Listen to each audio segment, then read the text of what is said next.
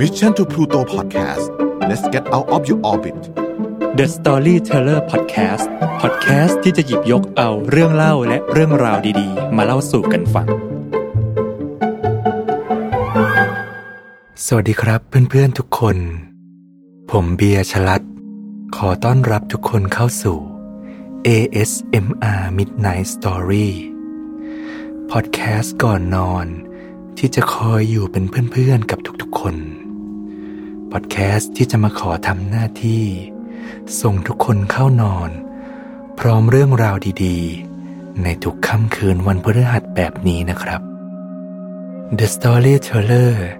ASMR Midnight Story ขอนำเสนอ นิทานเด็กสอนผู้ใหญ่ สร้างแรงบันดาลใจและให้ข้อคิด นิทานในค่ำคืนนี้มีชื่อเรื่องว่า เจ้าชายคำเดียว อีกครั้งนะครับที่ผมหยิบยกนิทานดีๆ ที่แต่งขึ้นโดยคุณนำบุญ จากเพจนิทานนำบุญนะครับ ลองจินตนาการตามผมดูนะครับ จะเกิดอะไรขึ้น หากอยู่ๆเราต้องคำสาปที่ทำให้เราไม่สามารถพูดได้ลำพังแค่คนธรรมดาอย่างเราเราๆ ชีวิตคงจะลำบากไม่น้อยเลยทีเดียว แต่ถ้าเหตุการณ์นี้เกิดกับเจ้าชายผู้ปกครองเมืองละ่ะ เจ้าชายที่มีหน้าที่รับผิดชอบมากมาย คงจินตนาการกันไม่ออกเลยใช่ไหมครับ ว่ามันจะยากเย็นเพียงใด เจ้าชายน้อยองค์นี้จะรับมือกับวิกฤตในครั้งนี้อย่างไร ลองไปรับฟังเรื่องราวกันดูนะครับ สำหรับตอนนี้ เตรียมผ้าห่มให้พร้อม หลับตาลงเบาๆ ผ่อนคลายความรู้สึก และอยู่กับเรื่องราวดีๆ ในค่ำคืนนี้ด้วยกันนะครับ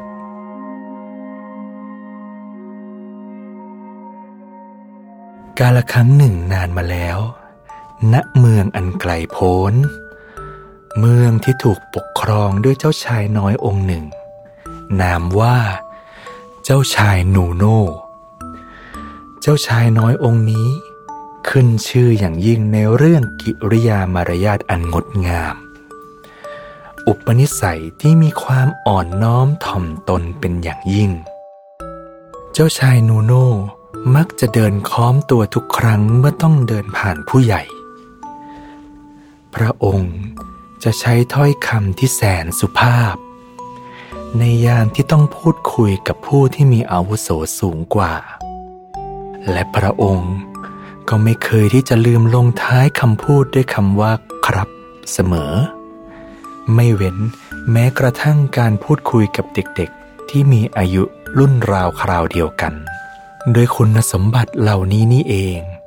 ที่ทำให้เจ้าชายนูโนเป็นที่รักของประชาชน ใครต่อใครต่างพากันหลงรัก และชื่นชมเจ้าชายน้อยนูโน่กันอย่างกว้างขวาง ดังนั้น เนื่องในโอกาสที่เจ้าชายน้อยมีอายุครบหนึ่งรอบ หรือ 12พรรษานั่นเองเหล่าข้าราชการ ทหารและประชาชน ต่างพร้อมใจกันจัดงานเฉลิมฉลองครั้งยิ่งใหญ่ ให้แก่เจ้าชายน้อยนูโน่ผู้เป็นที่รักของพวกเขา พิธีเฉลิมฉลองเป็นไปอย่างยิ่งใหญ่ตระการตา วงดนตรีประโคมบรรเลงเพลงเฉลิมฉลองกันอย่างอึกกระทึกครึกโครม บรรดาประชาชนต่างส่งเสียงโห่ร้องกันอย่างสนุกสนานพลุและดอกไม้ไฟจำนวนมาก ถูกจุดขึ้นอย่างตระการตา วงดนตรีบรรเลงเพลงแซ่ซองตลอดทั้งคืนทั้งวัน แสงสีเสียงเจิดจรัสตะการตาดังสนั่นหวันไหวไปทั่วทุกสารทิศเลยทีเดียว ซึ่งนี่ก็ถือเป็นเรื่องมงคลและดีงามเป็นอย่างยิ่ง ที่มีการเฉลิมฉลองยิ่งใหญ่ขนาดนี้ ให้กับเจ้าชายน้อย ผู้เป็นที่รักของทุกๆคน แต่นั่นกลับไม่ใช่สำหรับพ่อมดตนหนึ่ง พ่อมดตนนี้ ก็บตัวอยู่ในป่าใกล้เมือง และกำลังโศกเศร้าเสียใจเป็นอย่างยิ่ง เพราะมันเพิ่งสูญเสียภรรยาผู้เป็นที่รักไป พอมดจึงรู้สึกไม่พอใจต่องานฉลองฉลองครั้งนี้เป็นอย่างมาก ในขณะที่ข้ากำลังโศกเศร้าแสนสาหัส พวกเจ้ากลับจัดงานเฉลิมฉลองกันอย่างมีความสุข ข้าจะต้องแก้แค้นอย่างสาสม พ่อมดรู้สึกโกรธแค้นเจ้าชายนูโน่ผู้เป็นต้นเหตุของงานเฉลิมฉลองครั้งนี้เป็นอย่างยิ่ง เมื่อพ่อมดคิดได้ดังนั้น มันจึงจัดการร่ายคาถาคำสาปเพื่อเสกให้เจ้าชายน้อยนูโน่กลายเป็นคนใบ้ ไม่สามารถพูดได้ แถมยังไม่สามารถเขียนหนังสือได้อีกด้วย นั่นหมายความว่า เจ้าชายน้อย จะไม่สามารถสื่อสารอะไรกับใครได้เลย ไม่ว่าด้วยวิธีใด ๆก็ตาม ด้วยเหตุนี้ เจ้าชายน้อยนูโน่ผู้น่าสงสาร จึงกลับกลายเป็นผู้รับเคราะห์ในครั้งนี้ไป โดยที่เจ้าตัวเองไม่รู้อิโนอิเนอะไรด้วยซ้ำ ตามธรรมเนียมปกติแล้ว เจ้าชายของเมืองทุกพระองค์ ต่างจะต้องมีนางฟ้าประจำตัวคอยดูแลปกป้องคุ้มครอง เชกเช่นเดียวกันกับเจ้าชายนูโน่พระองค์ก็มีนางฟ้าองค์น้อยที่รักเจ้าชายเป็นอย่างยิ่ง คอยปกป้องคุ้มครองและดูแลเจ้าชายน้อย และทันที ที่นางฟ้ารู้ว่าเจ้าชายนูโน่ต้องคำสาปของพ่อมด นางฟ้าองค์น้อยรู้ทันทีว่า นี่เป็นคำสาปที่รุนแรง และแก้ไขยากเป็นอย่างยิ่ง เพราะมันมาจากความโกรธแค้นมหาศาลของพ่อมด นางฟ้าองค์น้อยจึงรีบออกไปขอความช่วยเหลือจากนางฟ้าองค์อื่น ๆ ทั่วทั้งเมือง บรรดาเหล่านางฟ้าทั้งหลาย อยากให้เจ้าชายองค์น้อยผู้น่าสงสาร กลับมาพูดได้อีกครั้ง แต่ต่อให้รวบรวมอิทธิฤทธิ์ของเหล่านางฟ้าทั่วทั้งเมืองแล้ว นั่นก็ยังไม่ดีพอที่จะถอนคำสาปอันรุนแรงของพ่อมดตนนี้ได้ เหล่านางฟ้าทั้งหลายพยายามกันอยู่นาน ท้ายที่สุด นางฟ้าก็สามารถทำได้ดีที่สุดเพียงแค่ ก้คำสาปให้เจ้าชายสามารถพูดได้เพียงแค่หนึ่งคำเท่านั้น ใช่แล้ว เจ้าชายน้อยนูโน่จะพูดได้เพียงแค่หนึ่งคำเท่านั้น ซึ่งคำคำนั้น เจ้าชายน้อยจะต้องเป็นผู้เลือกเอง และที่สำคัญที่สุด เมื่อเลือกแล้วจะไม่สามารถเปลี่ยนแปลงได้ ตลอดไป เจ้าชายน้อยครุ่นคิด อยู่นานว่าจะเลือกคำไหนดี แต่ในระหว่างนั้นเอง กลับมีเหตุการณ์ที่ไม่คาดฝันเกิดขึ้นอีกครั้ง เมืองเล็กเมืองใหญ่ที่อยู่รอบๆ ที่ต้องทนนวกหูกับงานเฉลิมฉลองของเจ้าชายนูโนเป็นระยะเวลาหลายวันหลายคืน ต่างพร้อมใจกันยกกองทัพมาปิดล้อมเมืองของเจ้าชายนูโนเอาไว้ พระราชาจากเมืองต่างๆ รู้สึกไม่พอใจเป็นอย่างยิ่ง และประกาศขอให้เจ้าชายนูโนออกมาเป็นผู้เจรจา ชี้แจงเหตุการณ์ทั้งหมดที่เกิดขึ้นด้วยตัวพระองค์เอง แต่หากเจ้าชายนูโนพยายามบ่ายเบี่ยง กองทัพที่ปิดล้อมอยู่ทั้งหมด ก็พร้อมที่จะบุกเข้าโจมตีเมืองในทันที เจ้าชายนูโนจึงมีความจำเป็น ที่จะต้องออกมาเผชิญหน้ากับกองทัพทั้งหมด อย่างหลีกเลี่ยงไม่ได้ แต่เรื่องที่น่าหนักใจที่สุดก็คือ เจ้าชายน้อยจะเจรจาได้อย่างไร ในเมื่อเจ้าชายสามารถพูดได้เพียงแค่คำเดียวเท่านั้น เจ้าชายน้อยจะอธิบายเหตุการณ์ที่เกิดขึ้นได้อย่างไร แต่ถ้าเจ้าชายไม่ออกไป ประชาชนทั้งเมือง ก็จะต้องตกอยู่ในอันตรายเป็นอย่างยิ่ง หลังจากเจ้าชายนูโน่ได้พยายามใช้ความคิดอยู่พักใหญ่ ในที่สุด เจ้าชายก็ตัดสินใจออกไปเผชิญหน้ากับเหล่าพระราชาและกองทัพทั้งหมด เจ้าชายน้อยนูโน่ยืนนิ่งรับฟังคำว่ากล่าวของเหล่าพระราชาเมืองต่างๆ โดยที่พระองค์ ไม่ปริปากเลยแม้แต่นิดเดียว ทันทีหลังจากที่พระราชาทุกคนพูดจบ เจ้าชายน้อยนูโน่ก็ได้เอ่ยคำพูดเพียงคำเดียว ที่พระองค์สามารถพูดได้คำนั้นออกไป เพียงแค่คำเดียว ปรากฏว่าคำพูดที่เจ้าชายนูโน่ได้เลือกสรรและกล่าวออกไปนั้น กลับ ทำให้ความโกรธเคืองของเหล่าพระราชาทั้งหมด หายไปอย่างเป็นเปล็ดทิ้ง เจ้าชายนูโน่โค้งตัวคำนับลงอีกครั้งหนึ่งอย่างนอบน้อม ส่งผลให้ พระราชาทุกคนตัดสินใจที่จะแยกย้าย และยกทัพทั้งหมดกลับบ้านเมืองของตน โดยไม่ต้องการที่จะเอาเรื่องเอาราวอะไรจากเจ้าชายน้อยอีกเลยทีเดียว ทันใดนั้นเอง เจ้าชายน้อยนูโน่เขาได้ค้นพบคำพูดแสนมหัศจรรย์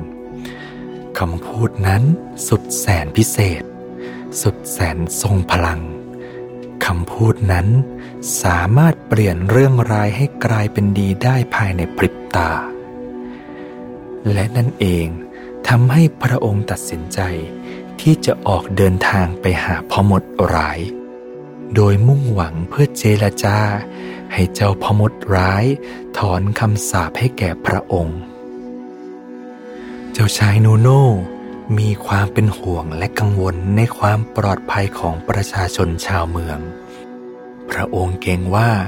หากเรื่องนี้รู้ถึงกองทัพและประชาชน คนจะติดตามกันไป และอาจจะทำให้เจ้าพ่อมดไม่พอใจ ร่ายมนทำร้ายประชาชนของพระองค์ พระองค์จึงตัดสินใจที่จะออกเดินทางตามลำพัง เข้าไปในป่าลึกอย่างกล้าหาญและท่ามกลางความมืดมิดในป่านี้เอง เจ้าชายน้อยค่อยๆก้าวเดินอย่างช้าๆ เพื่อมุ่งหน้าไปยังปราสาทของพ่อมดร้าย แต่ด้วยความที่เป็นคืนอันมืดมิด ความมืดของป่าในยามค่ำคืนนั้น เจ้าชายก็ได้เดินและพลั้งเท้า ไปเหยียบเข้าอย่างแรงกับหางของราชสีเจ้าถิ่นแสนดุร้ายในป่าใหญ่แห่งนี้ที่กำลังหลับนอนอยู่ เจ้าราชสีแสนดุร้าย ส่งเสียงคำรามลั่นด้วยความโกรธ มันเตรียมที่จะบุกเข้าจู่โจมเจ้าชายน้อยอย่างรวดเร็ว มันหมายมั่นที่จะขย่ำเจ้าชายที่บังอาจมาลบหลู่ศักดิ์ศรีของเจ้าป่า แต่ในเวลาที่เจ้าราชสีกำลังจะตะปบกรงเล็บเข้าที่ใบหน้าของเจ้าชายน้อยนั้น เพียงแค่เสี้ยววินาทีเดียว เจ้าชายนูโน่ก็ได้เอ่ย คำพูดแสนมหัศจรรย์คำนั้นออกมา คำพูดเพียงคำเดียวเท่านั้น กลับทำให้ความขุนเคืองของราชสีมาลายหายไปจนหมดสิ้น และแล้วเจ้าราชสีแสนดุร้าย ก็ยอมปล่อยให้เจ้าชายเดินทางต่อไป โดยไม่ได้แตะต้องเจ้าชายนูโน่เลยแม้แต่ปลายเล็บ ในที่สุด เจ้าชายน้อยก็เดินทางมาถึงปราสาทของพ่อมดร้าย พ่อมดมียานแกลกล้าสามารถรับรู้ได้ว่า เจ้าชายน้อยนูโน่กำลังเดินทางมาหา พ่อมดร้ายจึงได้ออกมายืนรอพร้อมเตรียมตัวจะต่อสู้อย่างเต็มที่ และมันก็ได้เตรียมคาถาคำสาปบทใหม่เอาไว้รอไว้แล้ว มันพร้อมที่จะไล่คาถาบทนี้ใส่เจ้าชายนูโน่และในทันทีที่เจ้าชายนูโน่เผชิญหน้ากับพ่อมดร้ายตนนี้ สิ่งแรกที่เจ้าชายทำกลับทำให้พ่อมดรายประหลาดใจ เจ้าชายน้อยยืนนิ่งโดยที่ไม่มีท่าทีที่จะต่อสู้กับพ่อมด จู่ๆเจ้าชายน้อย ก็ได้เอ่ยคำพูดแสนมหัศจรรย์คำนั้นออกมา หลังจากจบคำพูดคำนั้น เจ้าชายน้อย ก็โค้งตัวคำนับลงอย่างช้าๆ และนั่นก็ทำให้พ่อมดร้ายยืนนิ่ง ความโกรธภายในมาลายหายไปในทันที และในเวลานั้นเอง เหล่านางฟ้าประจำเมืองก็ปรากฏตัวขึ้น บรรดานางฟ้าทั้งหลาย ได้เล่าเรื่องราวทั้งหมดให้พ่อมดรายได้ฟัง หลังจากที่ได้ฟังเรื่องราวเหล่านั้น พ่อมดร้ายก็รู้สึกผิดเป็นอย่างยิ่ง ที่ร่ายคำสาปให้เจ้าชายน้อยผู้แสนดีผู้นี้กลายเป็นใบเจ้าชายน้อยต้องมารับเคาะโดยไม่รู้อิโนอิเนอะไรเลยเพราะข้า เมื่อคิดได้ดังนั้นพอหมดร้ายจึงตัดสินใจร่ายคาถาเพื่อถอนคำสาปให้แก่เจ้าชายนูโน่ในทันที พอหมดร้ายรู้สึกผิด และอยากที่จะจัดงานเลี้ยงฉลองเพื่อเป็นการขอโทษและปลอบขวัญให้เจ้าชายน้อยองค์นี้อย่างมาก สุดท้าย เจ้าชายองค์น้อยก็สามารถกลับมาพูดได้เหมือนเดิม และเขา ก็เดินทางย้อนกลับมาถึงเมืองของเขาโดยสวัสดิภาพ ผู้คนมากมายต่างพากันมาต้อนรับเจ้าชาย แล้วรอที่จะถามเจ้าชายว่า อะไรคือคำพูดแสนมหัศจรรย์คำนั้นคำพูดที่ช่วยให้เจ้าชายสามารถคลี่คลายปัญหาต่างๆ ได้ลงอย่างง่ายดายและรวดเร็ว เจ้าชายน้อยนูโน่ ได้แต่ยิ้มอย่างถ่อมตัว ก่อนที่จะตอบทุกๆคนให้ได้รับความกระจ่างว่าคำพูดแสนมหัศจรรย์คำเดียวคำนั้น ที่พระองค์พูดกับทุกๆคน กลับเป็นคำพูดแสนสั้น แสนเรียบง่าย ที่ใครๆก็สามารถพูดได้ แต่เราส่วนใหญ่ กลับแค่ละเลยที่จะใช้มัน คำพูดมหัศจรรย์คำนั้นก็คือคำว่า ขอโทษครับคำพูดสั้นๆ แต่ทรงพลังคำพูดเดียวที่เจ้าชายน้อยพูดจนติดปาก และนี่คือคำพูดแสนมหัศจรรย์ ที่ทำให้เหตุการณ์เลวร้ายทั้งหมด จบลงด้วยดี นิทานเรื่องนี้สอนให้รู้ว่า บางครั้ง ในชีวิตของคนเรา ก็ถือเป็นเรื่องปกตินะครับ ที่จะพบเจอเรื่องราวเลวร้าย หรือปัญหามากมายที่ถาโถมเข้ามาไม่เว้นในแต่ละวัน แต่บางครั้งเหมือนกัน การแก้ไขสิ่งเหล่านี้ อาจจะทำได้ง่ายดายกว่าที่เราหลายคนคิดนะครับ เพียงแค่เราปล่อยวางทิฏฐิ ปล่อยวางตัวตน ปล่อยวางความถูกความผิดคำพูดง่ายๆ แค่คำว่า ขอโทษครับ ขอโทษค่ะ อาจเป็นคำพูดแสนมหัศจรรย์ที่เราตามหา และปัญหาต่างๆ ที่ดูยุ่งยากและเหมือนจะไม่มีทางออกนั้น อาจจะสามารถคลี่คลายลงได้ ง่ายดายกว่าที่เราคิดนะครับ จบนิทานแล้ว แต่ยังมีนิทานดีๆ รอให้ฟังอยู่อีกมากมาย ในค่ำคืนถัดไปสำหรับคืนนี้ ราตรีสวัสดิ์ครับ